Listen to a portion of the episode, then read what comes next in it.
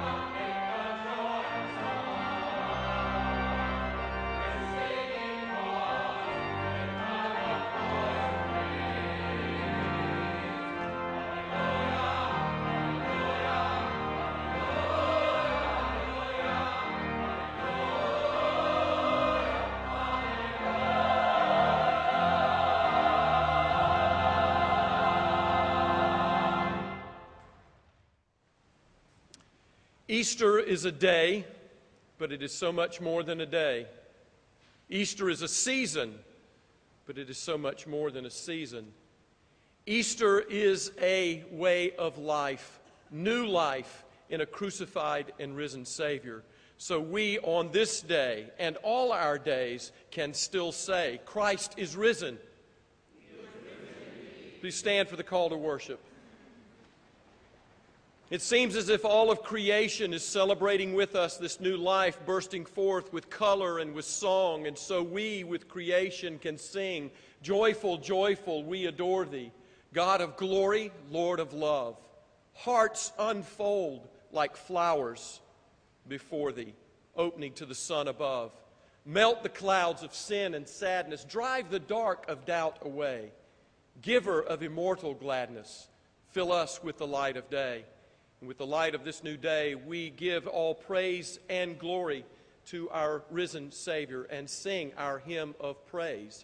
Thine is the glory. Let us worship God.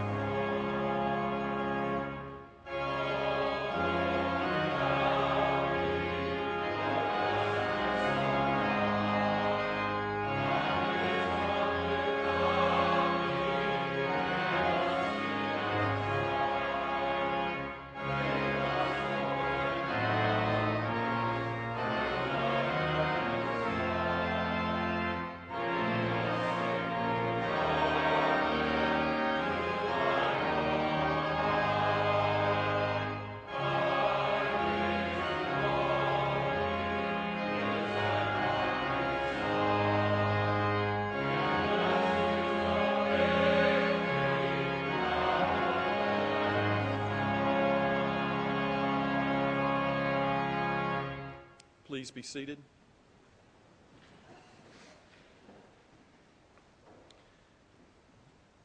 Why is it that part of worship is confession? We come to worship and we confess week after week after week. We confess because we are acknowledging that we are sinners and we need forgiveness. And God offers that forgiveness out of His grace and abundant mercy. We acknowledge by confessing our sins and receiving forgiveness that we are saved by grace. We do not confess that we might be saved by grace so that we can go out and for another week sin again so that we can come back and be forgiven again. Yes, grace saves us, but it also transforms us. That as we examine ourselves and examine and experience God's abundant grace and mercy, we are transformed by this act so that we are changed more and more into the likeness of Jesus Christ. So, yes, by confession, we acknowledge our sin and we're saved by grace, but we are also being transformed by grace. So, let us, in this transformative act, bring all of who we are before the throne of grace with confidence as we confess our sins together. Let us pray. Eternal God, whose covenant with us is never broken, we confess that we fail to fulfill your will. Though you have bound yourself to us, we will not bind ourselves to you. In Jesus Christ, you serve us freely, but we refuse your love and withhold ourselves from others. We do not love you fully or love one another as you command. In your mercy, forgive and cleanse us. Lead us once again to your table and unite us to Christ, who is the bread of life and the vine from which we grow in grace.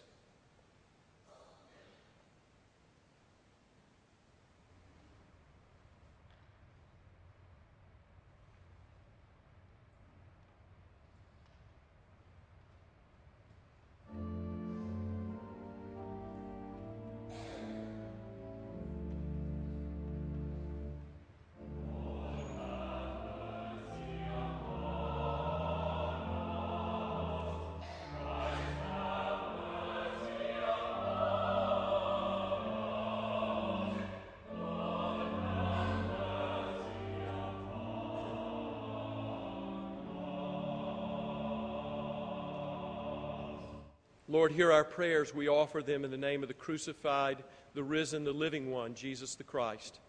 Amen.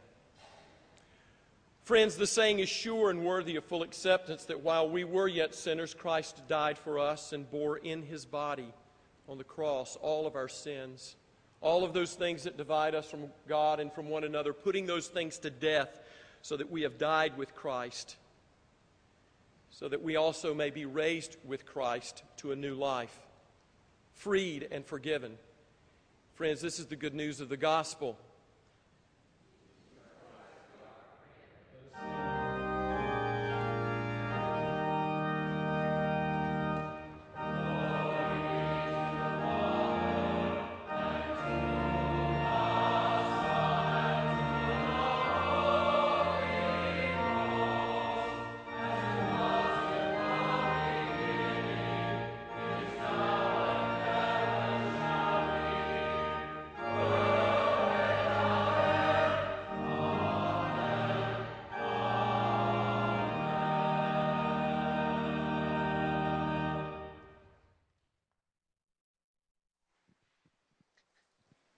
I'd like to invite all the children down for a children's sermon.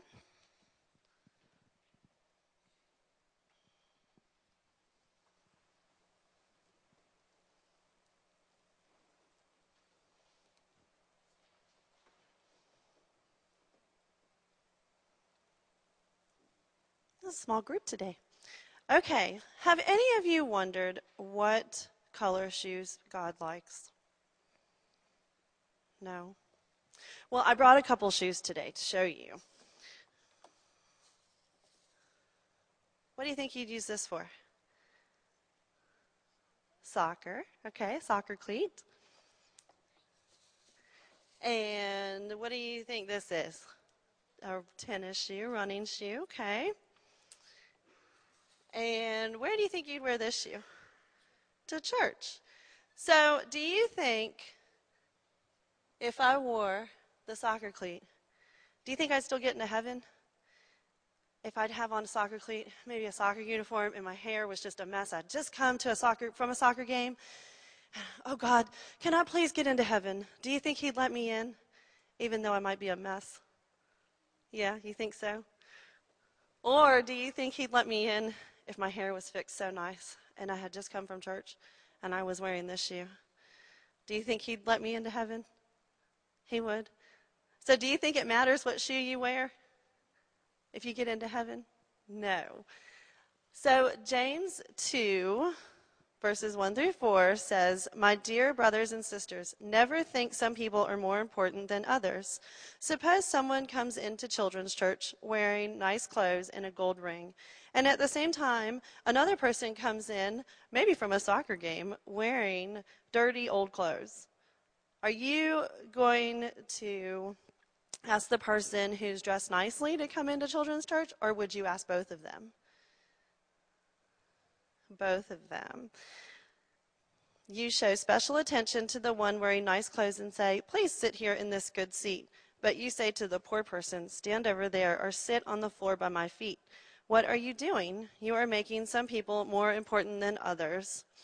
So let's imagine that I'm standing there again at Heaven's Gate. God's going to let me in, isn't He? No matter what I'm wearing, because God looks on the inside, right? Okay, praying in three, two, one. Dear God, thank you for loving us just for who we are. Help us not to judge others based on their appearances. Teach us to love like you love and to look at others as you look at others. Teach us to be kind and accepting to all different kinds of people. We want to obey your word. Amen. Okay, now you can go back and sit with your parents.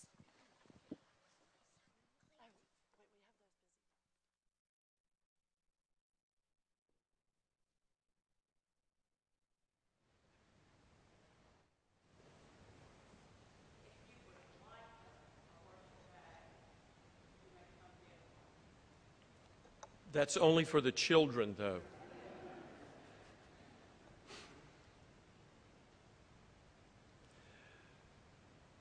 Will you pray with me, please?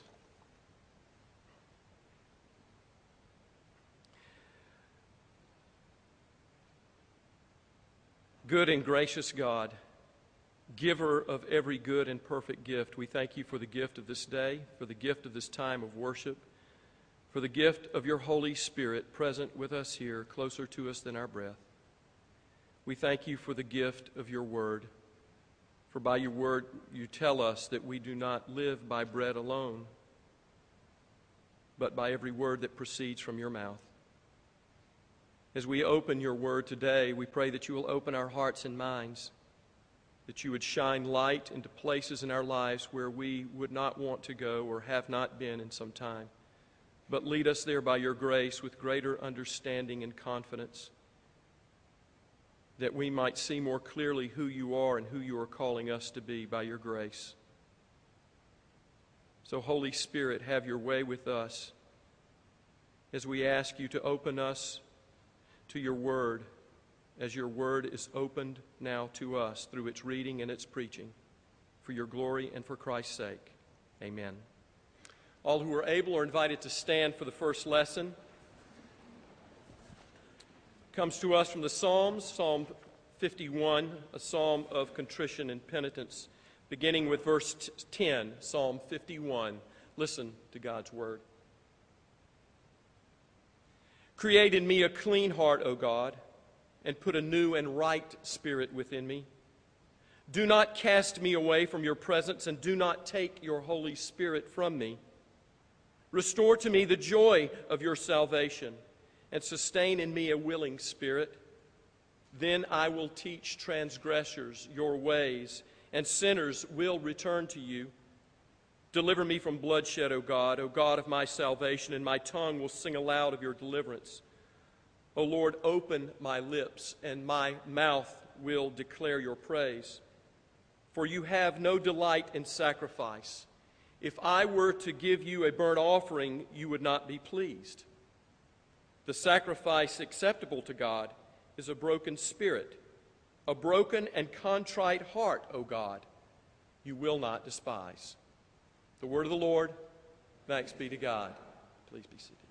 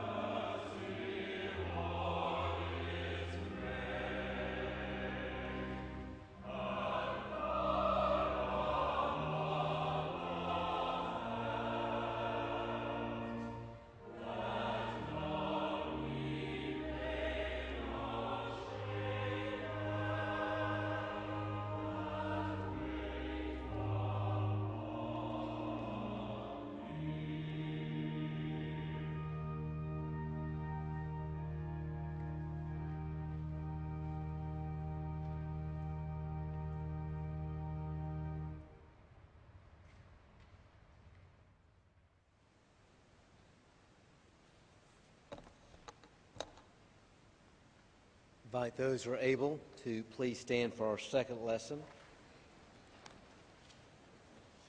Comes from John's Gospel. Listen now to the word of the Lord. So when they had finished breakfast, Jesus said to Simon Peter, Simon, son of John, do you love me more than these? And, and he said to him, Yes, Lord, you know that I love you. Jesus said to him, Tend my lambs. And Jesus said to him a second time, Simon, son of John, do you love me? And he said to him, Yes, Lord, you know that I love you. And Jesus said to Peter, Shepherd my sheep. And he said to him the third time, Simon, son of John, do you love me? And Peter was grieved because he said to him the third time, Do you love me?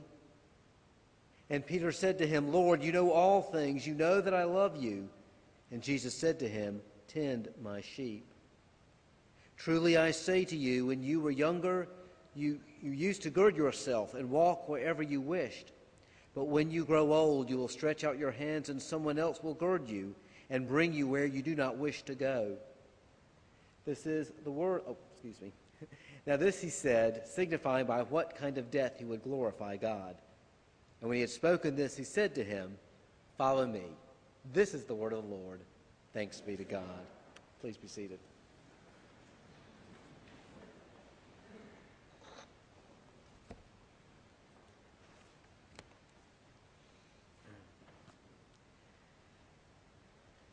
Imagine with me a series of scenes. These are scenes that you have probably seen in a movie or seen on a television show, read in a book, or actually lived in your life at some point. First, imagine this classic scene, and all of these are what I call the moment after scenes. But anyway, imagine with me a classic scene. It's after a wedding. It's at the reception, and the bridal couple, they have left on their honeymoon the cheers, the goodbyes have all been said, and there remain but a few wedding guests. Now, this is a classic in a movie because usually at this point, the other couple of this story have a time for words together. If there has been differences, they have made up. If there has been some chemistry between the two, they, they're basically saying, well, let's just see what's next, where this is going. If there's reconciliation to be made, it will happen at this scene. But also, At a time like this, the uh, parents, usually of the bride, maybe the groom, are also having words together, a time together, thinking to themselves, we have now launched this one out of the nest fully and completely. And if it's a movie, they're usually reaffirming their love for one another and having one you know, special dance at that time. But maybe you have literally lived a scene like this following such an event. Those are questions of relationship. Sometimes, in a moment after a big event, you come to questions of relationship. Or imagine this kind of moment after, and this one is really more of an era, months after, that follows graduation. Thinking of a college graduation, I remember the months that followed, and year really that followed my own graduation, talking with friends, visiting with friends, and it was, well, this is my apartment, and these are my roommates, and this is my job. Isn't it fun? We're grown ups now. A sense of excitement about that, but also a time of going, well, what now? What now in my life? Now that, yes, I've launched as they, the plan was all these years for me to do this. For some, it's a case of saying, hmm, the job. They don't play nice on this playground. Or maybe realizing there's still more that I have to learn. Adjusting to that, that new time of life. Again, there have been some movies that focus on that, that launching of life. Those of you, I think there's some of my era may remember St. Elmo's Fire. I don't know if you saw the movie, but it was a, spoke a lot to a certain group of us at a certain time in our lives as we were launching out or preparing to launch ourselves those kinds of moments after bring about questions of identity and purpose. Or imagine a birthday. After you're 18, 16, 18, 21, the big ones are basically ending in fives and zeros. So imagine some landmark birthday, and you've celebrated with family and friends. You've had a great time. And the days that follow, you wonder, and what next with this new era of my life? One friend of mine recently had a landmark birthday, and there's a smiling picture of him on Facebook. He has a box full of letters that people had mailed, I was mailed to his wife. She had put in a big box, and that was his big gift on the day where people just shared, again, their appreciation for him, the things that he has done. He is smiling. There's a celebration there. Now, one woman shared about her 60th birthday, though, in a surprise party that she was given by family and friends. And she said, when it was over, I could have killed them all. Because, bless their hearts, they meant well, but they had been, done part of the celebration, quote unquote, was to hearken to her age and saying, well, you're now on the shelf. You, you're, these activities, these organizations of which you've been a part that have identified you so much.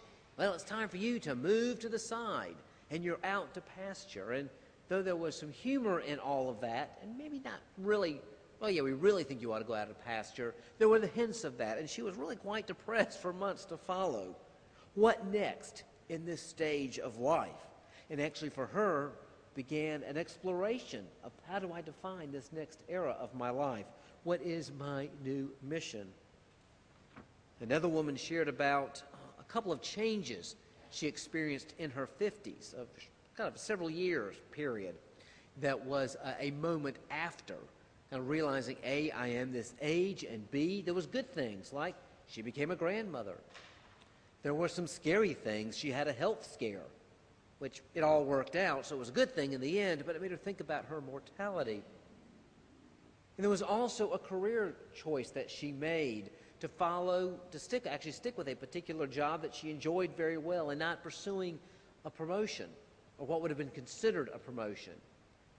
And a friend said, Well, you know, I'm, I'm glad you like what you're doing because you know you're basically going to be doing that now for the rest of your working life because of where you are. And that for her began an era of saying, a time of saying, What do I do next? What is my, my mission, my purpose in this next block of life? It's days like this Sunday, the Sunday after Easter, that we find ourselves at a time of what next? I know one pastor refers to this as So What Sunday. We've had the big celebration of Easter, but as you will notice, the lilies are gone. And those beautiful white flowers we had out here and had in the narthex, they are gone too. What now? What next? It's just the kind of situation that the disciples are facing here in our reading. I read just a few verses here, but in that larger section of chapter 21, they've experienced a lot. But Peter says, literally says, I'm going fishing. He's with the disciples and he says, I'm going fishing. And they go fishing with him. And they are out, and they're out fishing all night. Now, think about it. Jesus has appeared to the disciples now after the resurrection several times. He has seen them, they have beheld him. Thomas, who missed one of the appearances, said, I'm not going to believe this until I can actually see him and touch him. And now Thomas has seen him, Thomas has touched him. All of these exciting things, awe inspiring things have happened. And they're going fishing. After all that has happened, they're still trying to make sense of it. And do you blame them? They have followed Jesus for three years, investing their lives with him while he invested in them. They have eaten with him, fished, walked, listened with him and had their conversations. They've had their Passover meal with him, their Last Supper. They witnessed his arrest. They witnessed, at least in part, his crucifixion. And by now, all have seen the risen Lord. They have seen a lot. They have gone through a lot. And I'm sure they were exhausted in many ways. And so, when in doubt, you do what is familiar. And for them, that is going fishing. The story goes that once a woman got some very bad news. Her husband was a fisherman. They lived in a village of fisher folk. And one day his boat went out, but it did not come back. And some men came to the house to give her that very sad, hard news. And the men were amazed to see her next response. After hearing the news, she put the kettle on the stove to prepare tea. She began to sweep the floor and to tidy up the main room. And they asked her, I mean, do you understand what's happened? You have that moment of wondering, did she really get what we just said? And she responded that she was following the advice of her mother when you don't know what to do, there's been bad news, hard news, you do what would the normal thing be. I have people coming over, and so it's time to serve them tea, and I want my house to be in order. And while she got her head around the much bigger news of what had happened, of her widowhood, in the midst of that, she knew she could do the things that she knew she needed to do the normal, everyday tasks. When in doubt, do the next normal thing. And then Jesus appears, and like old times, he asks them, Have you caught any fish? No. Well, then try the other side, he says. And they do. And behold, they catch a bountiful harvest. And Peter recognizes Jesus. And in usual Peter fashion, he jumps into the water and swims ashore, and he leaves his fishing buddies behind to bring in that catch and to bring the boat in to, to, safe, to safe landing. And I'm sure they're thinking, same old Peter, he is going off. Just boom, almost half cocked.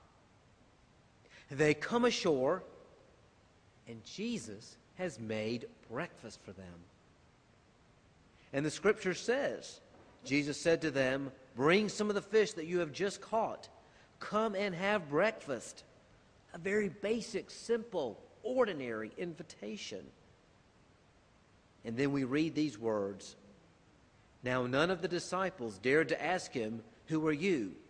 because they knew it was the Lord. I can just imagine them looking at each other at this moment, doing that. Okay, he has invited us to breakfast.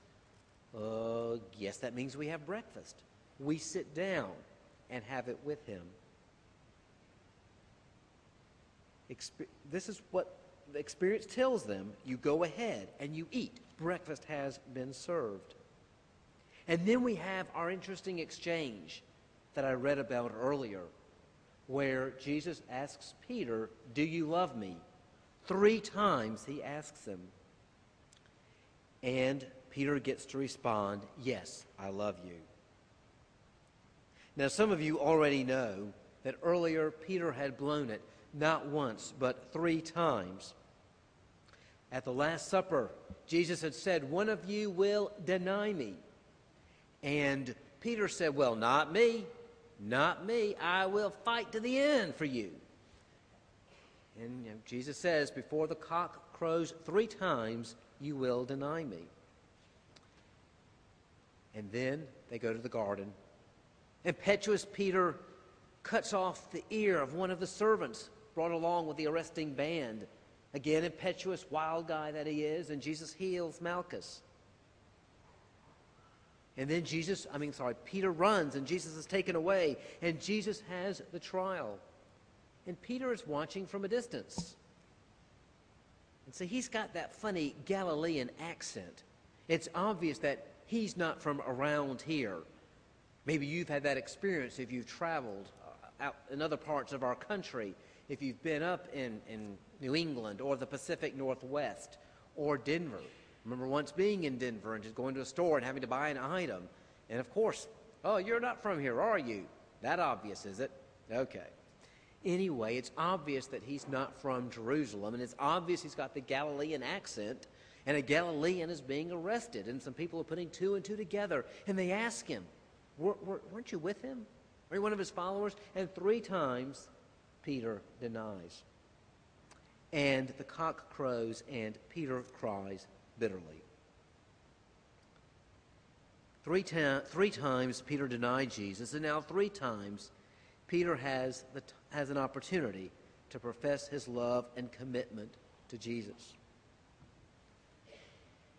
A, a writer, Nay Bailey, shared about, about this story in light of a larger section about understanding God's forgiveness of us and the totality of God's love for us.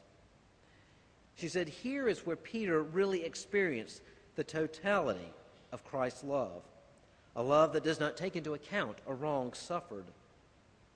Jesus did not throw Peter's failure into his face. In fact, the Bible does not record Christ ever mentioning the denials after the Last Supper, a wonderful fulfillment of God's promise that He will remove our sins as far as the east is from the west and remember our sins no more. Think about it. Three times, yes, He's asked him, Do you love me?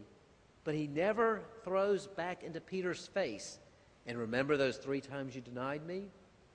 He never brings it to his attention.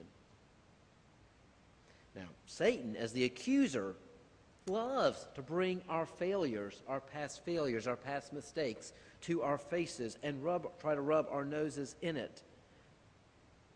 He is the accuser and has us thinking, I'm totally inadequate. I'm not spiritual enough. I don't know enough. I'm not doing enough for God.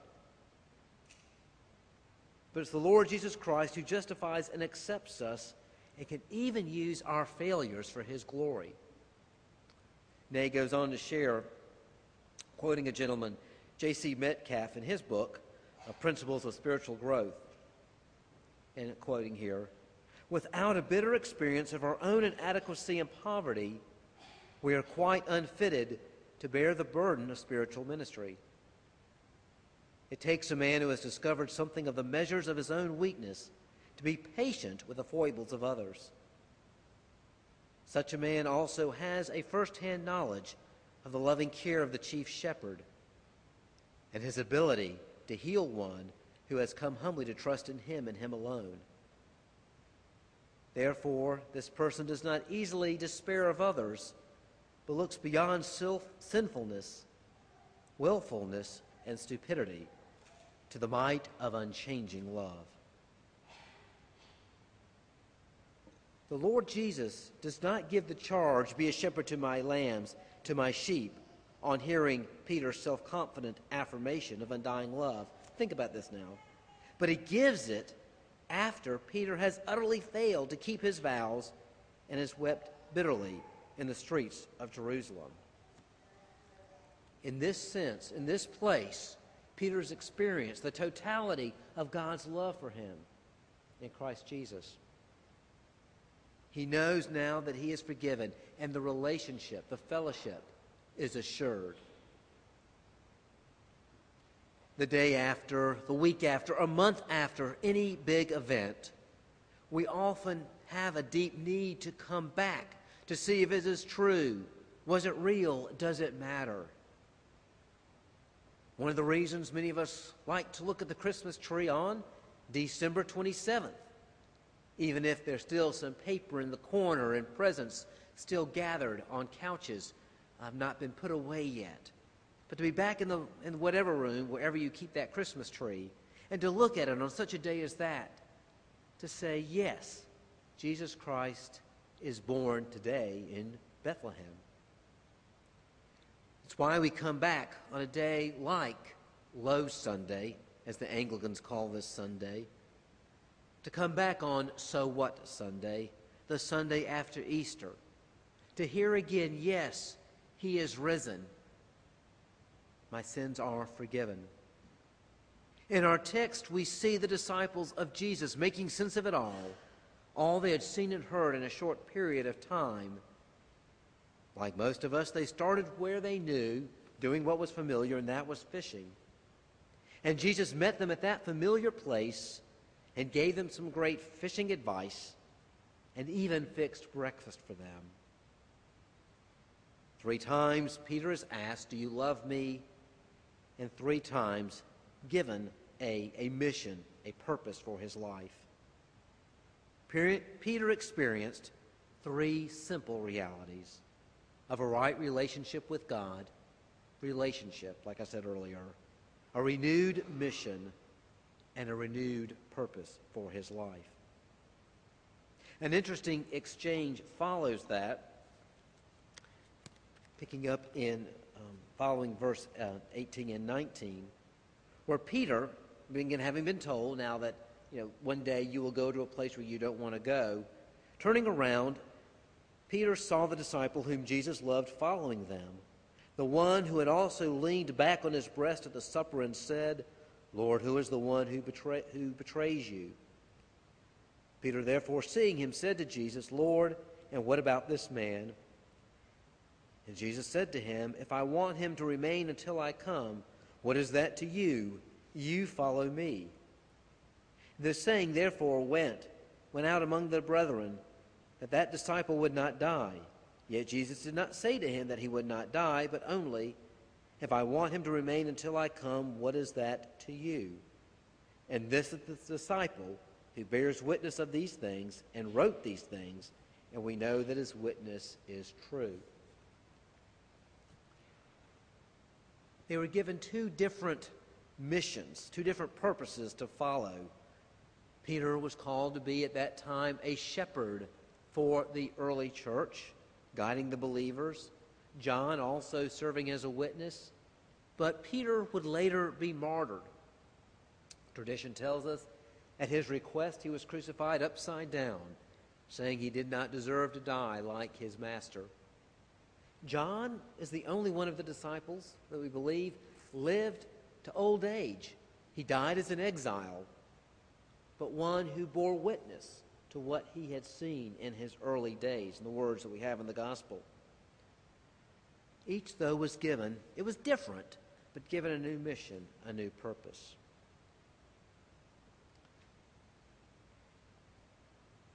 The moments after a big event, we look at core questions, questions about relationship, and here we read that Peter experiences the totality of God's forgiveness.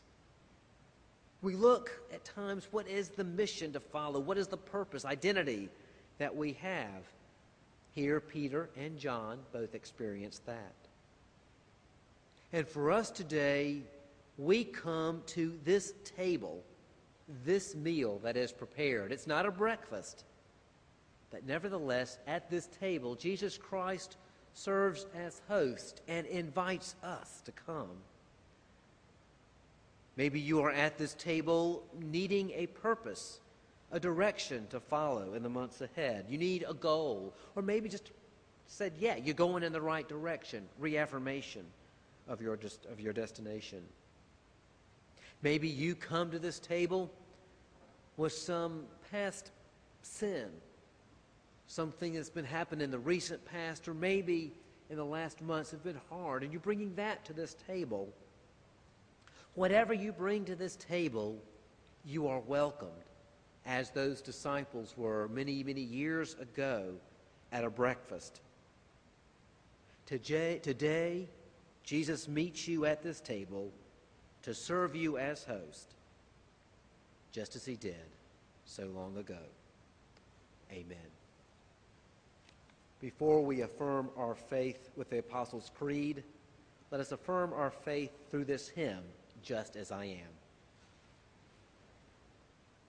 Thank you.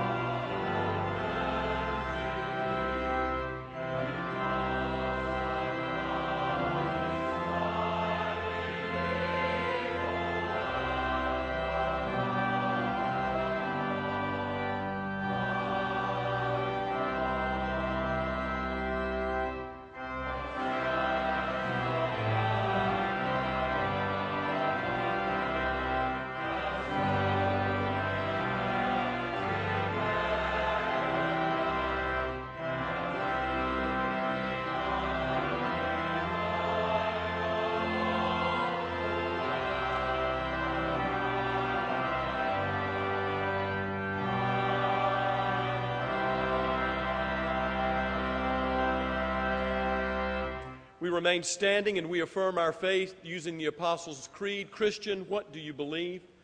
I believe in God the Father Almighty, maker of heaven and earth, and in Jesus Christ, his only Son, our Lord, who was conceived by the Holy Ghost, born of the Virgin Mary, suffered under Pontius Pilate, was crucified, dead, and buried. He descended into hell. The third day he rose again from the dead. He ascended into heaven and sitteth on the right hand of God the Father Almighty. From thence he shall come to judge the quick and the dead. I believe in the Holy Ghost, the holy Catholic Church, the communion of saints, the forgiveness of sins, the resurrection of the body, and the life everlasting. Amen. You may be seated.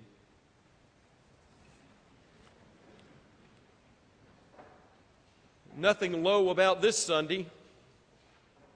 Every Sunday is a day of joy and celebration, and we are celebrating the fact that we are in God's house, and we are celebrating the fact that we have friends and family, guests and visitors among us. We'd like to have a record of all who are with us today. If you would please fill out the, uh, the pads as they're passed down the pews so we could have that information. If you're looking for a church home, we'd like to invite you to become part of the ministry of First Presbyterian Church here in Columbus. If you would like more information about how to become a member, please speak with me, with Reverend Doughton, one of our elders, uh, or members, and we would like to facilitate that uh, official membership with you, but we're glad that you're here today and you're welcome. We welcome those who are visiting us, worshiping with us through our television ministry or through our live streaming on the web. And you can visit us on the web at columbusfpc.org. Pray that this has been a blessing and will be a blessing for you today and in the week to come. A couple of announcements to call to your attention. We have a new series starting up on Wednesday nights, and we also have a uh, Easter or spring special. Wednesday nights are $5 for the meal, and uh, the, the fellowship and the lesson to follow is priceless. We'd love to have you with us on Wednesday nights for the remainder of the spring. Also, you notice that there's an opportunity to offer names for the, for the uh, slate of officers that will be presented later uh, in the month of May for deacons, elders, and trustees. If you uh, have a name that you would like to offer to that nominating committee, we would appreciate hearing from you. Also, we solicit, we covet prayers for other groups working in the church to find a children's ministry director. There's a group forming for that position and to search out and discern and pray for that person to serve us in that capacity. Also, the ongoing work of the associate pastor nominating committee. That work is well underway, and uh, exciting things are happening. Continue to pray for God's guidance with that group in the life of the church. We're still receiving our Easter offering, our one great hour of sharing for Presbyterian disaster assistance, and for our global mission offering. And mentioning offering, it is time for us to worship God through our offerings. So, out of the gratitude that we feel for all the blessings that God has poured out upon us, let us return our thanks and our praise through the offerings of our lives and our labors with this morning's offerings. Let us worship God.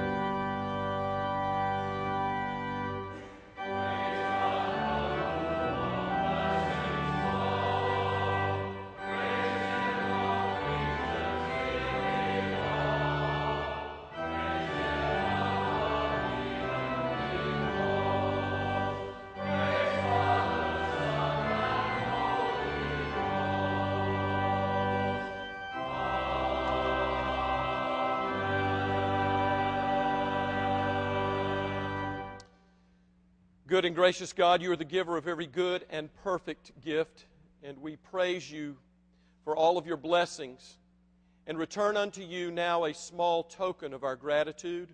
Receive these gifts and use them for your kingdom purposes that we may see your kingdom coming on earth as it is in heaven. And use not only these gifts, but use us as well for your good and for your glory. In Jesus' name we pray. Amen.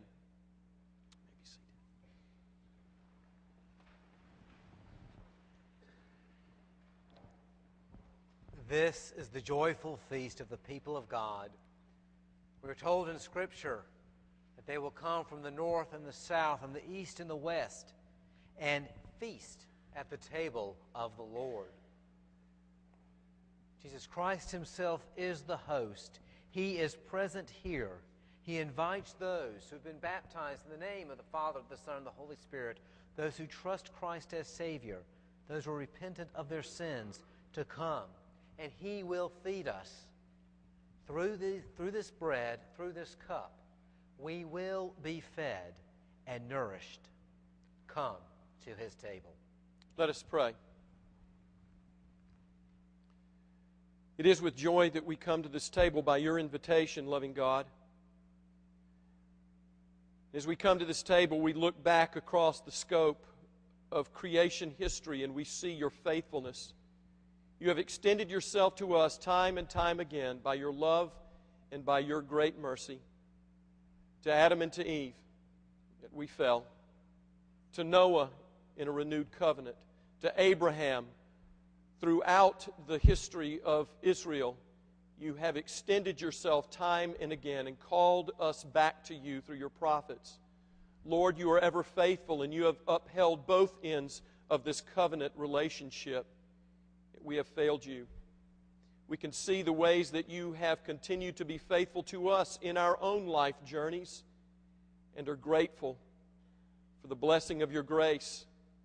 But we see your faithfulness most clearly in your Son, Jesus Christ, your greatest gift to us, that He came to live among us, came to offer Himself as a servant, came to be obedient even unto the point of death, and death upon a cross out of great love for us. And so we, we give you most high praise and thanksgiving for your Son, Jesus Christ. For it is Christ Himself who invites us to come to this table to remember a body broken and blood poured out for us in our salvation.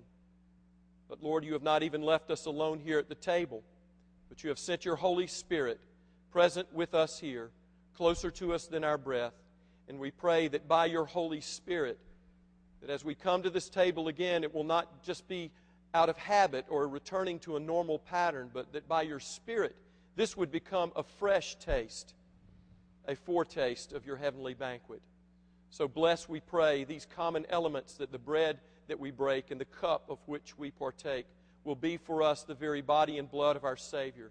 That as we take them into our own lives, we would take the very life of Christ into our own, and that we might live His life in the world by that strength and that power today and all of our days. With great thanksgiving, we lift this prayer and now in one voice continue to pray as with the confidence of your children you taught us, saying, Our Father, who art in heaven, hallowed be thy name. Thy kingdom come, thy will be done, on earth as it is in heaven. Give us this day our daily bread, and forgive us our debts as we forgive our debtors. And lead us not into temptation but deliver us from evil. For thine is the kingdom, and the power, and the glory forever. Amen. Hear these words of institution. For I receive from the Lord what I hand on to you. That on the night our Savior was betrayed, he took a loaf of bread, and after blessing the bread, he broke the bread, gave the bread, saying, This is my body broken for you. Do this in remembrance of me. In the same manner, after supper, he took the cup, saying, This cup is the new covenant, sealed in my blood. Do this in remembrance of me. For every time that you eat this bread, and every time that you drink from this cup, to proclaim the saving death of the risen Lord until he comes again.